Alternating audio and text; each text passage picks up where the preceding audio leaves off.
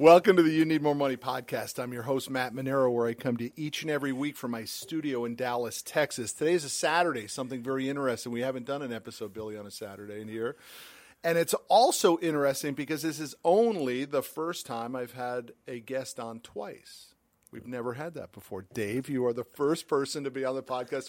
That must mean you're repeating. That's so good. I could be the Chevy Chase of your show, right? and so we'll start a club, and I get to wear a robe next time, and the other guys too, and we'll have a special club. Is that cool? I love the idea. All the young people listening is like, "Who's Chevy Chase, and what is he talking about?" Right? I want, yeah, right. I wonder if it's better for you to introduce you, Dave, because you have accomplished so much. How do you feel if I ask you? To do that. Yeah, I'm fine with that. Absolutely. And well, hit I us up because get I, off. You know, interrupt me if I get off topic and but I don't start know to if, cry or something. Look, I don't know if the introduction is really where you're at anymore, right? I mean, right. your life has accomplished so much, but I see a lot of the future is not really all that connected to the past. You're doing different stuff, man. different cool stuff. Yeah. yeah. So I, maybe I'll start with a little bit of the past to give some people background because I'm not a hot, household name, uh, only in my own circles. So, uh, you know, I will start with how I grew up because I think it's important to my journey. Yeah. I grew up with six kids, five Ohio. boys and a girl in Akron, Ohio, and like my whole focus in life was to be rich but not like most kids that wanted to be rich. You know, we were talking about this realtor I know that watched 90210 and he wanted the big house and the Ferrari. I literally was a happy kid. Two bedroom apartment with, you know, six kids and a single mom who had to come home. I'm, I'm not getting choked up, but in a station wagon, f- feed us in a bag dinner, lunch, peanut butter and jelly or bologna, go out and fill up turnstiles in a car. Uh, you know, in the 7 Elevens, the card, they used to have greeting card turnstiles.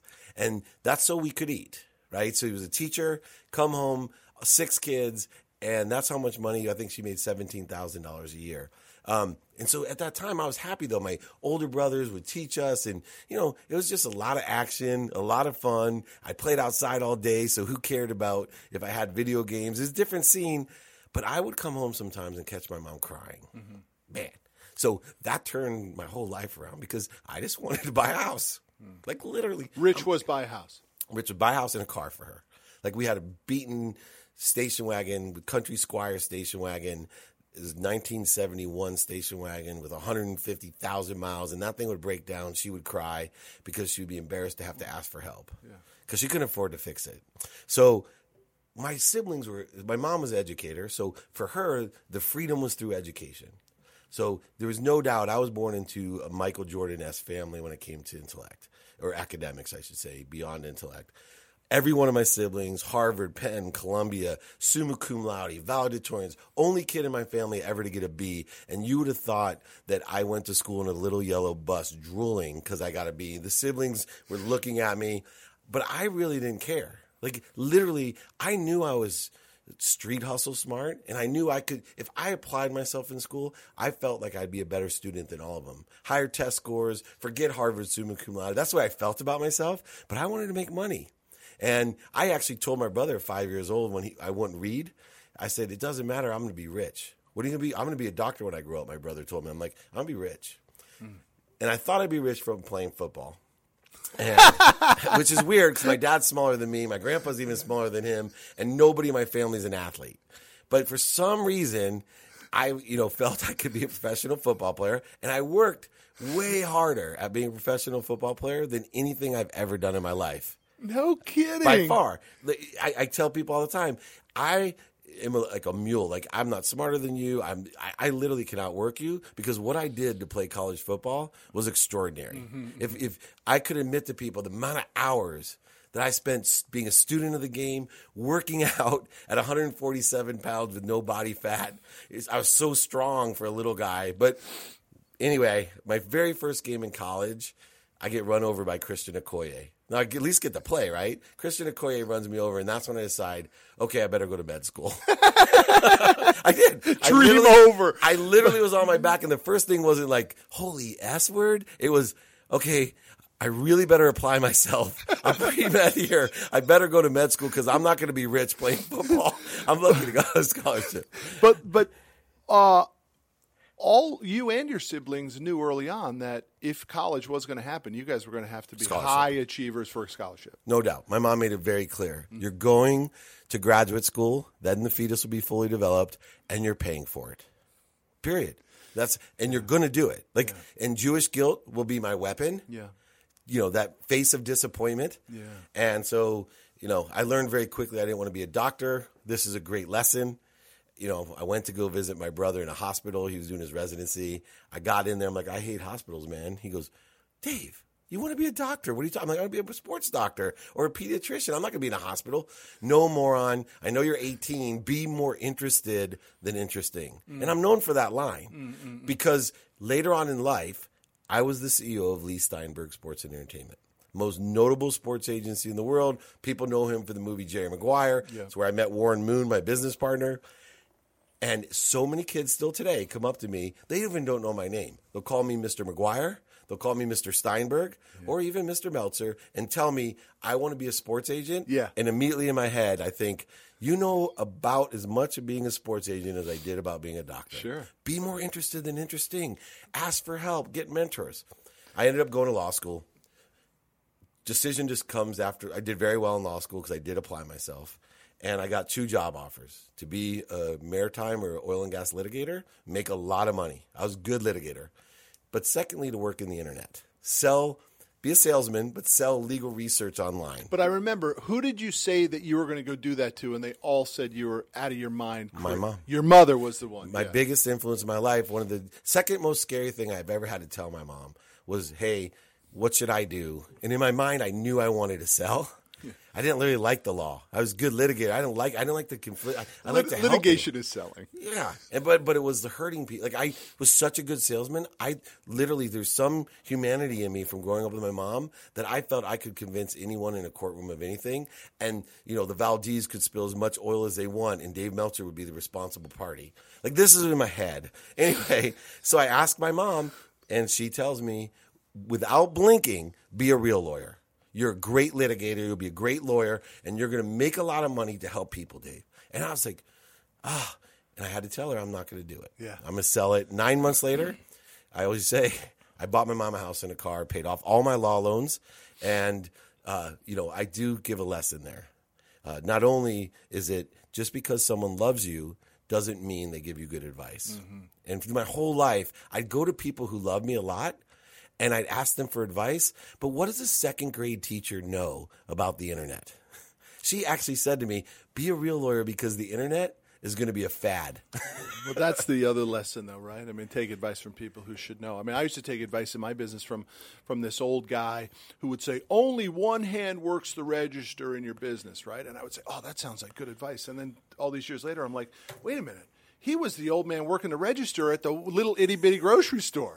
right. I didn't see it early on, right? What terrible advice because I didn't I didn't force the issue of verification of success. That's a very good point. I'm not trying to say that your, mo- but you were No. referencing on your mother's I love her. No, of point. course, and she even admits that she laughs at me today because, you know, as a parent too, I learned to tell my kids I don't know anything about that. Yeah, yeah, yeah. Let's find somebody that does. A good parent, a good boss, has the radical humility to say, "Hey, I don't know anything about you know this media stuff. Let me go find Gary Vee." Yeah. right? Because my young guys in the media was like, Dave, you got to start building a brand. I'm like, I don't know anything about that. Who's the, the famous guy that does it? They're They like, Gary, Gary Vee. Vee, Gary so Vee. I found Gary Vee and found a way to help him. And of course, he Tell how do you get to a guy like Gary Vee though, right? I mean, th- let's let's help people with this piece because what you're saying is reach high for the best, but a lot of people can figure out who the best is, but they have no idea how to get to him. How do you get to a Gary Vee for what two, you were trying to? Two ways ask and attract. You know, first of all, if you keep asking and, and you're willing to attract, willing to give, you'll find whoever you are. If, if you consistently, I, you know, I'm really good at it. I, I will help anybody. But, you know, I want something mm-hmm. there. So if somebody asks me to do something for them, I'll say, send me a business plan. Or if I don't have something, I'll literally say, send, some guy sent me one, a paper clip, right? Because there's so many people that ask me for things. I want them to be committed. But you got to be able. In my case, I met AJ, his brother. Yeah. And I knew he was starting a sports agency, so I just offered my help. for Vayner Sports. for Vayner Sports. I said, hey, AJ, I ran the most notable sports agency. Now people say, well, great, I can't do that. But no, if you looked at AJ, you know that he has a great charity. And I promise you, a great way to get to AJ would be to say, Hey, I'm really interested in helping you with your cause. How can I be of service? Yep. You'll build an emotional attachment in a relationship. And because of that, eventually, organically, Gary will be around and say, Hey, can I meet your brother? Well, for me, that's exactly what happened. And then I offered help to Gary, and he said, "How much do you, do you charge? Right? You know, for to be a consultant." I said, "I don't want anything." He said, well, "What can I do for you?" Because he's a keep score guy. We we have a competition who can help more than the other person. Ah. And I and I said, "You can consult for me." I go, "Can you make a chubby, middle aged, you know, guy famous on the internet like you did wine?" And he goes, "No problem." you know, and he taught me how. And now I convinced him, you know, we're talking about doing things for free and being abundant.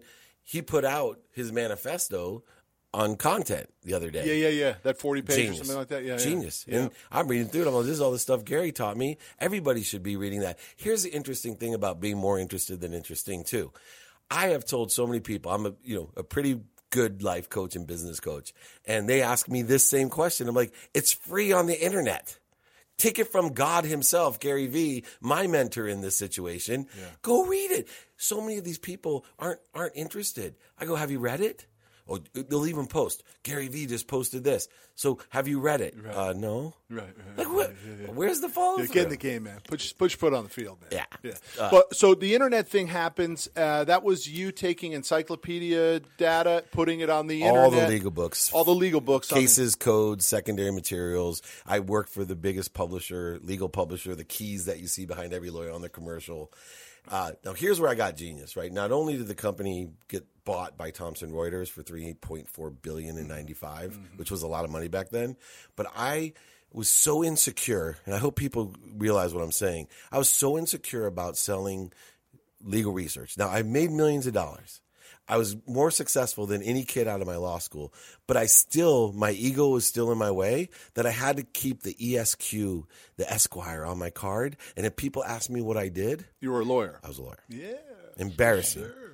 So I made the decision when that Thomson Reuters thing happened that I was no longer, I took the bar, my mom made me. I passed the bar, but I was no longer a lawyer. Mm-hmm. I was a technology guru. Mm. That so I branded myself in the Silicon Valley as, hey man, I sold internet products to 17 billion dollars in my early 20s. I'm one of the few people you know that are making money in the internet. Hire me and I'll do it for wireless now. Yeah, yeah, yeah. So I uh, convinced Accenture of this. I became a young director in the Silicon Valley. I was more interested than interesting. Met all Sequoia, Texas Pacific, Amerindo, the big and and I remember no engineering background, no finance degree, yeah, no IT background. none. I just started learning the business and asking people and developing a network. And next thing you know, I'm raising $169 million, mm-hmm. multi-millionaire. And Samsung approaches me and said, Hey, Mr. Innovating Guru of Technology, will you be the CEO of the world's first smartphone?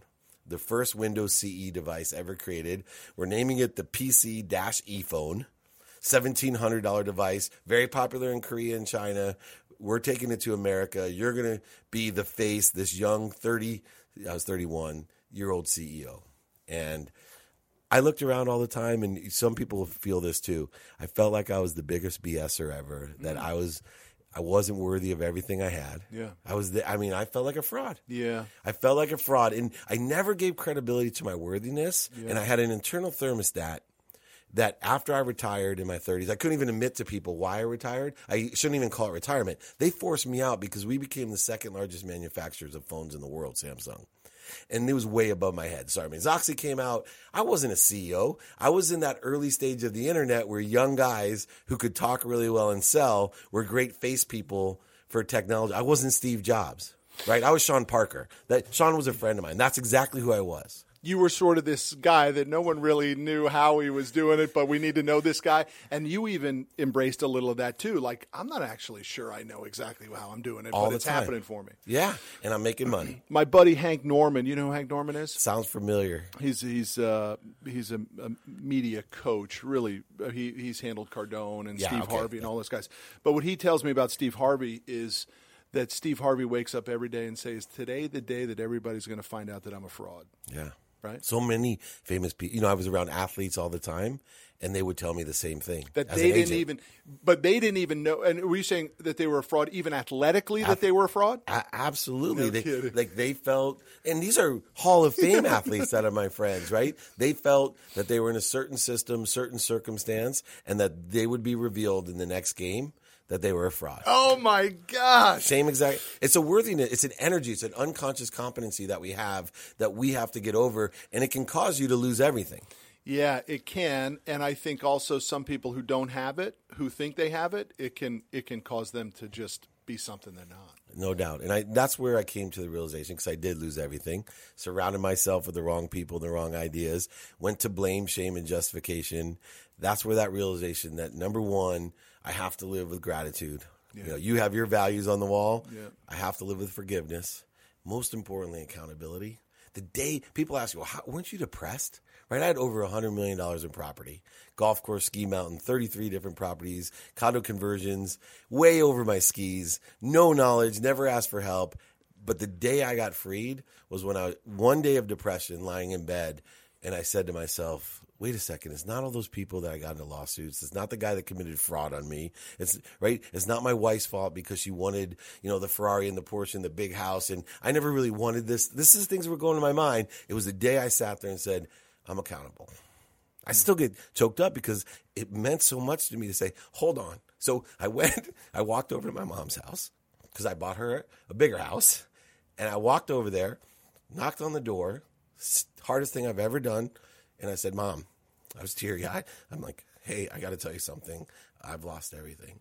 I, I, I'm claiming bankruptcy, and uh, you're going This to This is going to affect your house. yeah, I'm going to have to move you out of your house. I think you're not going to have to sell the Lexus I bought you, uh, but I, I will find a place for you to live, and I promise you Holy that I'll make it back. right? And I said, but, but, mom, I'm accountable.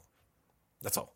Right? And I thought that she would be, because, you know, upset. She's moving. She's now a little older. And she just looked at me and she goes, I'm so proud of you. I, mm. I have no doubt, no doubt, no That you're gonna make it that all you'll be fine and I'll be fine. And if you need any help, like this is my mom, do you need anything? Do you need some money? Do you need anything? I'll be there for you. How did this play out though at that moment with your siblings? Who were they? Were your siblings a little bit like? Well, Dave, we don't know whether you're real either because you don't have this academic necessarily track that we have. Oh, it sucked because the truth is, it was almost like, huh, I told you, ah. right? It, it- and it was in my mind. The, the last thing my siblings wanted for Yeah, me is to have right. struggle. Yeah, yeah. But in my mind, mm. it was like every single one of them was like, you should have studied harder in school. You shouldn't have been an entrepreneur. All those things that we warned you about safety, safety, safety. And it, for me, that's where I had to let it go. And I just stood up to him and said, oh, I'll be back. I'll be. And my wife's uncle, who know me since I've been nine, I've known my wife since I was remember nine. you telling me about is the best, right? thing, yeah. Because he fired me up because my wife was crying, going, "I don't know if Dave can pull us out of this." And he said, "Look, I've known this kid since he was nine years old. I can't wait to see what he does with his back against the wall."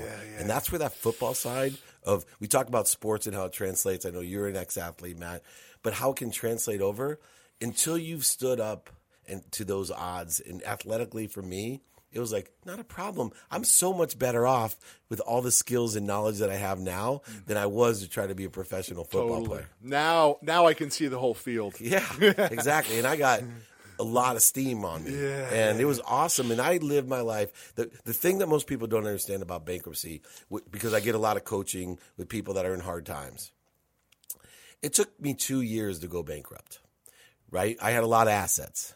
And I actually made a conscious decision to pay everyone back and still. So during the bankruptcy, I could have held on and fought it and done. And I said, wait a second, I'm going to end up screwing a lot more people. So I went and made a conscious decision to say, okay, I'm going to file bankruptcy, but I'm going to have enough assets because I had a lot of equity lot- to pay everyone.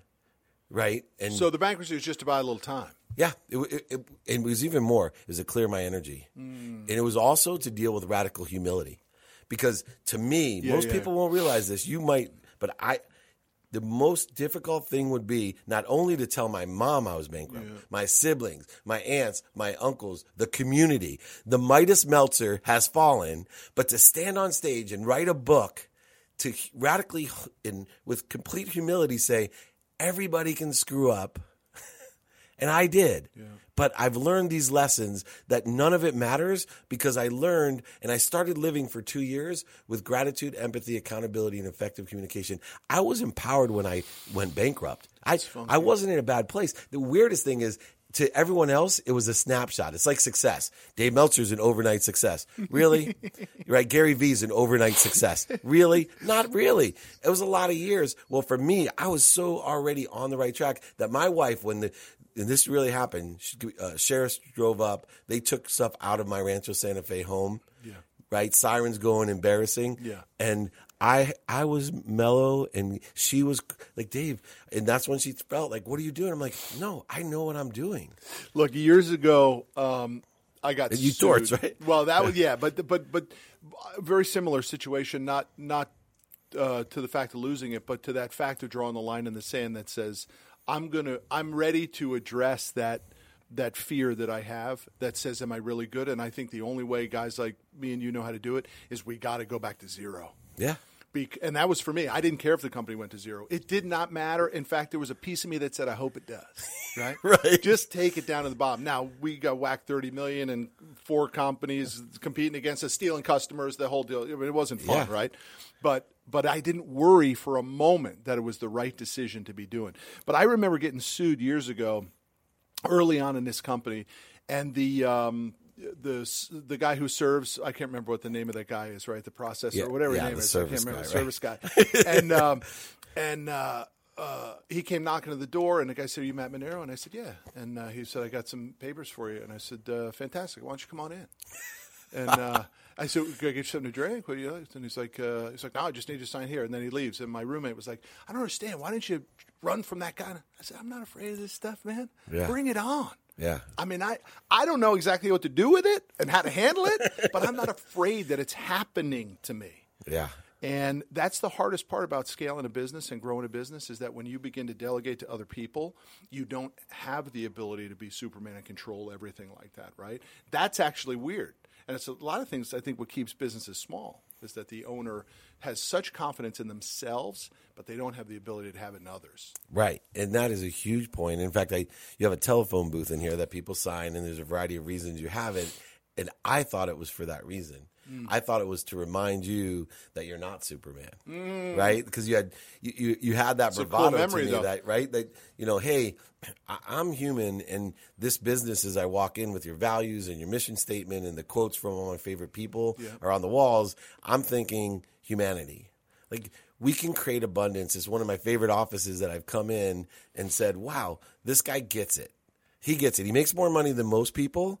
But it's not about that. That's not even a challenge for him anymore. He doesn't think about making a hundred million because that's just a limit that you know time and ego aren't in his way anymore. No, It- gone. it's empowerment, right? And it's providing value, whether it's you're providing you know your single moms special health care and and fitness for everybody and massages you know like you said not like the google you know i got m&ms and, and raisinets Ping for pong everyone. tables and yeah stuff, no no. that's not my scene either. But what you're doing is empowering others to empower others. You're saying look i'm you're gonna rush to work and you're gonna rush home mm-hmm. because you're gonna have a whole life here and i support that. Yep. and that's you're not superman. I love that interpretation of that. I have it in here for fear, right? The fear of how quickly things can change and be totally obsolete. And I have it as a memory of people that I get to meet along the way. But um, you're right about that. And that Superman complex is what we talk about in this business finishing school that I'm deeply involved in now. Yeah. I didn't tell you uh, when I was referencing it to you, but I love the company so much that I bought half of it about four months ago. oh that's awesome And now we will share the message of business finishing. So, do you remember the old guy, the razor guy, who said, "I love the razor so much that I bought the company"? I mean, yeah. I can't remember. But it's it's uh it's Norelco. Yeah, it was Norelco razor. That's Yeah, right. Was yeah. it? It wasn't It's Kraft, was it? Who said that? It has to be Kraft, right? He owns Norelco. It was Kraft. it Yeah. was Kraft. Yeah. I like the razor so much I bought. Now I own the Patriots. now I get to say that about business finishing school, right? That's I awesome. like the content so much I bought half the business, and I mean it. Yeah. Because I believe that there are 25 million businesses in the United States, and most of them are, are messed up. Yeah. And they're messed up because the owner doesn't understand simplicity, probability, and leverage. They, they think, and by the way, it's the messaging all over social grind and huh, and that's that's part of it. But if there isn't some underlinement of, of foundational simplicity, and we're doing things because of probability for success, and we're able to leverage, you, you just have a mess on your hands, man. Yeah, and I have one word for your finishing school and your core ethics there. It's allowance, right? Which goes directly to the two things that I'm constantly focused on time and ego, mm-hmm. right? I'm constantly looking at life through a lens of productivity and accessibility. How pr- pro- productive am I, which involves time and ego, but how accessible am I? Accessible to others, but also allowing the access to the answers, which is the simplicity, right? The probability and the leverage. Mm-hmm. They're very closely related. And I think a lot of people get lost in the minutia, like Yep. you and I. Yep, yep. And they get lost in their ego. Yep. And when you spend a majority of your time understanding, I study history a lot. And the reason I study it is I want to learn human nature mm-hmm. because out of anything, history with human nature focus allows me to understand time and ego Yep. Because it repeats itself again and again and again. And if I know how to emotionally attach to people, if I know where that historical analysis lies, I raise my awareness, I raise my vibration, and most importantly, I can empower others with true humanity. I've learned that vibration piece from you. Uh, it's true.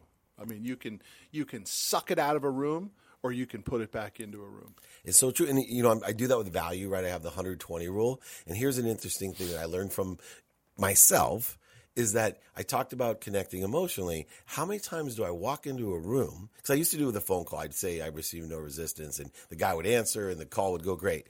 But I started to realize I went up to a graduation party for my niece who's going to Michigan, and I walked into the home. This is my own closest relatives and I felt disconnected. And I'm sure everyone's felt this in some networking situation or even in their family. It was like almost as I walked in, nobody saw me.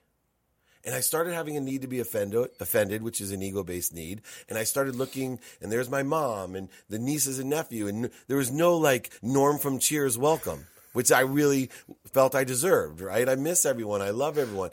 So what I did was I wanted to test. I turned around. My wife's like, "What are you doing?" I go, "I'll be right back." And I walked down back the Beverly Hills long driveway, back out onto the street, and I took one minute to shift my energy. Mm. And I shifted it and said, I'm bringing value to this place. I'm bringing 100 to 20. Everyone's going to get $100 from me, and I'm going to ask for 20 back, which is really important philosophy for me. And I literally felt different about myself, and I walked differently up the, the driveway. I walked back in. All of a sudden, heads turned. My nephew turned, literally, my favorite nephew turned, you know, and he almost ran like a five year old and gave me a huge hug. My mom lit up, right? There's, you know, money doesn't buy love, but it will rent the crap out of it. You know, there's my favorite son, the guy that bought me a house, bought me another house, lost my house, and got me another house, right? That's him. Yay! I was Norma Cheers. Oh, All, man. but it was right within. Yeah. And to me, even recently, that's a huge lesson to tell people. If you're not in that space, Yeah. at work, at home, take a moment, walk outside, put yourself and watch this vibration work in your favor. I do it all the time. I take that one deep breath, center up, and off we go. Yeah, getting back to center is good. I do it all the you time. told a story. I'm not interviewing you, but I loved it because you said when you were lost in your own ego and misdirected, that it wasn't just like the normal nerves for your employees looking away, oh, the boss is coming. It was actually an energy that they, you know, like a No, dog no, afraid to get beaten, yeah, right? Like a dog, repelled when you see a dog that's Yeah. beaten and the, the master comes by, that's the picture that was in my head. Yeah, this was before Billy's time. I mean, the day that happened, it was in this studio set up a little differently, and the the guy working the soundboard, we were doing a radio show at that time, and um, he couldn't get the radio show right. He constantly screwed it up. Right, we get caller, hey caller, drop. Right, I would go crazy. Right, right, right. And um, and then I would scream at him, saying, "Today's the day. You're going to do it right today." I go, "Okay, boss, I got it right." And that first day, he told me he was going to get it right. We dropped the phone call, and I ripped the mic. It was a totally different setup, and we had four screens here, and I smashed every screen, and then I smashed all lighting equipment in this small room. I threw the mic at the guy, Wow. and when I walked out of that door, everybody was looking at me, like, Your name is Richard. like you just you're just you're just you're just not that guy I thought you were. Yeah, you're not my leader. You're not my leader. You're not the guy that that I signed up for. Uh, it was just it was just one of the lowest low moments I ever had in my life, and that was the day that I said we're going to torture. By the way, I, I I say this a lot. Um, you know, it does take effort to change, but it doesn't take time. Yeah. You can decide on a dime. I'm not going to cross. I drew the line in the sand. I'm not going to cross it again. And I think there's only one time since the torch that I that I went back into that mode, and it was because I thought the person was lying and trying to get over on me, right? And then maybe that's just a, a little kid, you know, that wasn't a mature adult, right? Yeah. I just thought I was getting snowed, right? But in general, this is a completely different energy field and environment than it was three years ago. Even even the looks, because if a, if an old employee ever came here, I want them to say instantaneous. Oh my gosh, this place looks totally different, right? It feels sta- different. Feels different. Looks different. Starts the minute the door opens. It had to be a different place. So And you make twice as much money. now we're crushing. It's simple. It's probable, right? It's leveraged. It's awesome. It's- and I felt it when I walked in. Like that's the biggest compliment. You know, I know we brought Colleen from California for this on a Saturday, but I, it makes my heart sing when she's like, "Oh, that's what most people say when they come in our office." I love the energy in here, mm-hmm. and that that's important to me. Um, Um, you know. And then, you know, I don't get back on topic a little bit too, just for us, because our careers are very similar in the fact that, so, you know, I ran the sports agency, became But stay with me. Oh, How sorry. did you find? How did you connect with Steinberg? I believe it was a manifestation, and Steinberg manifested me, and I manifested him. But, But it truly was being a finish service, great for him. I mean, he No. he he had a lot of which I learned later. So I actually had a friend that called me and said I, I had gotten a job to get back on track. I was going to be the president of data for TELUS in Europe. A lot of travel, back into the same scene, you know, and it wasn't feeling right to who I was. And my friend called and said, Hey, uh, can you help me? I have a reality show called Showtime with Magic Johnson. We're negotiating with Leigh Steinberg. You're the best lawyer. Now, this is funny. This is a high school friend. You're the best lawyer I know. I was like, Well, you know, I'm not a lawyer, right? I literally have never practiced law. He goes, Well, you're the best negotiator I know. I said, Okay. I, and I wanted to meet Leigh Steinberg. So I told my wife, "Hey, I'm going up here." She goes, "You know, you're starting a new job in ten days." I go, "I know. I want to go up and meet Leigh Steinberg. I'm going to help. Is he paying you?" I'm like, "No, he's not paying me. I'm going to do it as a friend."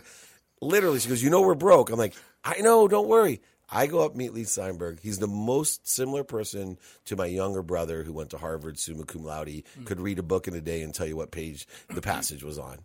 And so here was the guy that I shared a bed with, shared a room with for his entire life and my first 18 years of my life. Pretty, we're 14 months apart.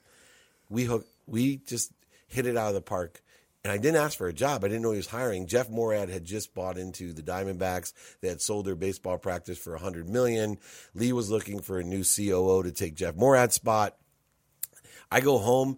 I'm like, that was the most incredible day of my life. I can't believe I did that. I, this guy is amazing. And I get a call at 7 a.m. the next day. Can you please come back? Mm. And I'm thinking, oh, I'm going to close this deal for Magic Johnson and blah, blah, Yeah, blah. right. But no, I got there and Lee said, I'm looking for a COO. Would you be interested in taking the job? So that puts you in the sports agent business. Yeah. And therefore, you, oddly enough, go back to litigating deals. You're, Yeah, you're structuring, and- negotiating. and running and hiring people, you know, running a business. Now, I find out that Lee's an alcoholic for 20 years, that he's hidden it from the public because the media wasn't the same back Mm-hmm, then. And I am now in a whole different p- position because I've gone through my quantum healing. Right. I've gone through my quantum shift, and now I'm supposed to teach Lee what I learned and Warren Moon. So my first day, true story, because people love this, right? Your dreams, you talk about manifesting. So here I am all of a sudden. I'm COO. I later become CEO. Leigh Steinberg sitting in the Jerry Maguire office, literally that Tom Cruise sat in, and Warren Moon is in Shug's, you know, office, and I'm in between both. War and I didn't even know Warren Moon worked for Lee. I just knew he was a client. I didn't know he worked for Lee. And I'm looking out over Catalina Island in you know Fashion Island, and I call my wife. I'm like, "Oh my gosh, I can't believe I'm getting paid to do this. this Is how how did this happen in one week? like this secret stuff, because I was watching the movie The Secret, you know, I'm like, this stuff really works. Oh my God. I can manifest anything. I'm Jerry Maguire. This is amazing. And my friends were freaking out. And literally, you know, life then told me why I was there though, was to heal Lee, right? And, and the hardest day of leaving Lee was we had a Warren who had known Lee since he was literally 19 years old. He went to the same high school as Lee, Mm. but Lee was older. That's how Lee recruited him. And so Lee was a mentor and his dad figure because Warren lost his dad at seven. You know, literally, I'm sitting there and Warren and I have a discussion. He goes, Dave, you got to leave. And I'm leaving too. And we're going to start our own business because the only, because I would make money, Lee would go into a bin, you know, just typical attic. Yeah. And every time I gave him great security, big deal. I had a movie deal with David Anspaugh for the 500, and he would tank. But you're learning unbelievable stuff in this chaotic, crazy, sort of almost, a, well, not almost, addictive environment. But yet you're still smart enough to be plucking all this incredible knowledge from this guy, right? And relationships. What And relationships. My wife, who was freaking out because, first of all, it was hard for me to not disclose everything to my wife because I tell you, I knew Lee was an alcoholic day one. Uh, most people don't know this story. Day one of me starting, they told me Lee was sick. Well, someone had called me from Orange County Register and said Lee was arrested for public drunkenness. So I knew there was a problem. And then Lee was in, they're going to take his kids. I mean, it was just a mess. Well, I hid from my wife that Lee was an alcoholic for a long time. Yeah. Because my fear was I was in this extraordinary manifested opportunity. And the minute I go home and tell my wife this guy's an alcoholic Yeah. and, and, and a mess, Yeah. she's like, go to Europe. Right. Get me the get me the I'm steady in my check dream job. now, it, it was sometimes a nightmare, but I, as I told her and explained to her when he, I said he had a problem because it came public a little bit in the arrest, I said, "Hey, I promise you, I, I have a vision, Yeah. and you know, th- this is I, I believe in what Tony Robbins taught, right? Like I had always felt like, you know, I, when I was in the right circles in the Silicon Valley, man, I was awesome, right? Meeting the Kwames of the world, you know, from Drive, and like I just could handle myself. Even at a young age, I met the CEO of McGraw Hill, who now is a publisher. I just signed a book deal, right? But I was there and I could hold my own. I left that world to be an entrepreneur. And, you know, when I retired, I was hanging out with pool guys, you know, retired guys that played golf and, you know, went to the wrong places and did the wrong things. I knew that I was when I was around Troy Aikman, Steve Young, Warren Moon, David Anspaugh, Pizzo. I, all of a sudden, I'm like, this is my energy, and guess what? man. They accept me. My clients are billionaires. So who cares about if Lee in this business doesn't go anywhere because these people respect me, Yep. and I'll be able to to work with them. What did you learn most from Steinberg, though, in, particularly in negotiation? Though, what did you learn? Three things in negotiation. Number one, always be fair. Two, never negotiate to the last penny. Three, don't do business with dicks. Mm-hmm. Very simple negotiation. It came when I asked him for advice. I was negotiating to buy the Rams early on before they were sold, and we were close. If the the finance, you know, if our deep depression didn't happen, we would have bought the Rams for nine hundred million dollars. Mm-hmm. We had a big financial group, Franklin Financial. I had the financing lined up. Lee's in rehab. I now I'm calling Jeff Moorad, who's negotiating to buy the Padres at the time, and I'm like, Jeff, help me out. And I call Lee, and he's literally said, Dave, this negotiation's easy. Always be fair. Don't negotiate to the last penny, and don't do business with dicks. See, I, I mean, I was. I watched a lot of stuff on, on Lee just because I think he's just brilliant. He is. and and the, the downside of it to me um, doesn't tarnish the reputation a that much for a guy like me. It's a it it's almost a prerequisite for the greats. It's there's some kind of distortion. The thing he taught me most, though, not in negotiation, the most powerful thing Leigh Steinberg taught me that changed my life was a simple sentence he told me: "Be kind to your future self." Mm-hmm. It's it's a lens for my life. Mm-hmm. Whether you know when I made the shift in my life to be healthy, because I always put you know going bankrupt, I put my family first and then work and then my health. Yeah, and that was too, always the excuse. Me too. I leave work to go work out now. Yeah, I know looking at me, you may not know I work out, Yeah. but trust me, I work out really hard, especially considering what I eat and drink. It's a- the- this my my my business stole a lot of my health, and I am not being totally accountable for it. But um, I didn't put it first at all, and I, I I'm trying to get it back, but but it. You know, and by the way, I don't drink anymore. I quit in '97, but I transferred that addiction to cigars and hamburgers anyway. So you know what I mean, Right, I get it. I, what I'm saying. I think I have a pretty good sense of not holding downfalls for that stuff against people because I think there's you, we're, there's a lot of success in addictive personalities. John Daly had on my podcast, right? And I think it was one of the powerful things I asked John Daly. I said, don't you think in order to be the world's best, you have to be obsessive? Mm-hmm. Especially like golf. Like Warren Moon is so obsessive. Like ridiculous. Like he must have thrown the football a million times. He he does everything with a spirit of excellence. If he cooks, he cleans, everything's amazing, right? But if you don't focus that energy in the right place, you end up like John Daly. Cigarettes, booze, mm-hmm. not, you know, working out. Gambling. Everybody oh has, right? I, I have that personality. For sure. And now I love it because I've really been able to harness my OCD, my obsessive behavior into helping people. Yeah, mm-hmm. Like, I, I know it's a little bit freaky, but I literally live a reverse tithing world where 90% of my focus is on helping people, 10% on my own. Mm. But yet, I have made this weird adjustment in my mind that in order to help people, I have to make a lot of money. yeah, totally. So that fires me up. But in order to do so, I also have to be healthy.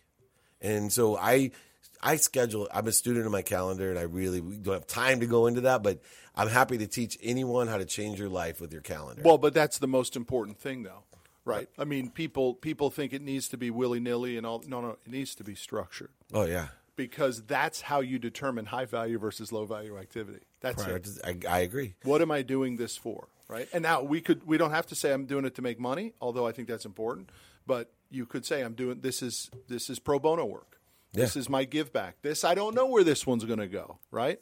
Or this one is the tough decisions that I have to make because that's that's the job. And all fall under that wise advice of Leigh Steinberg: be kind to your future self. Mm-hmm. All of it is, you know, having that foresight of where you're going to end up.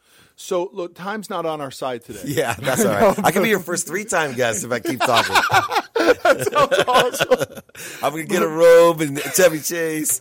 You got all the greats, Billy Crystal. You know, you know, you young people, Google Saturday Night Live and talk about the five time guys. Do you have a like a cool room for us? But let's talk about what does bring you to Dallas Yeah. because uh, I'm going to see you later tonight. But I want people to understand this 50 by 50 mission that you're on, right? So let's talk about it. I'm the chairman of the board of the Unstoppable Foundation.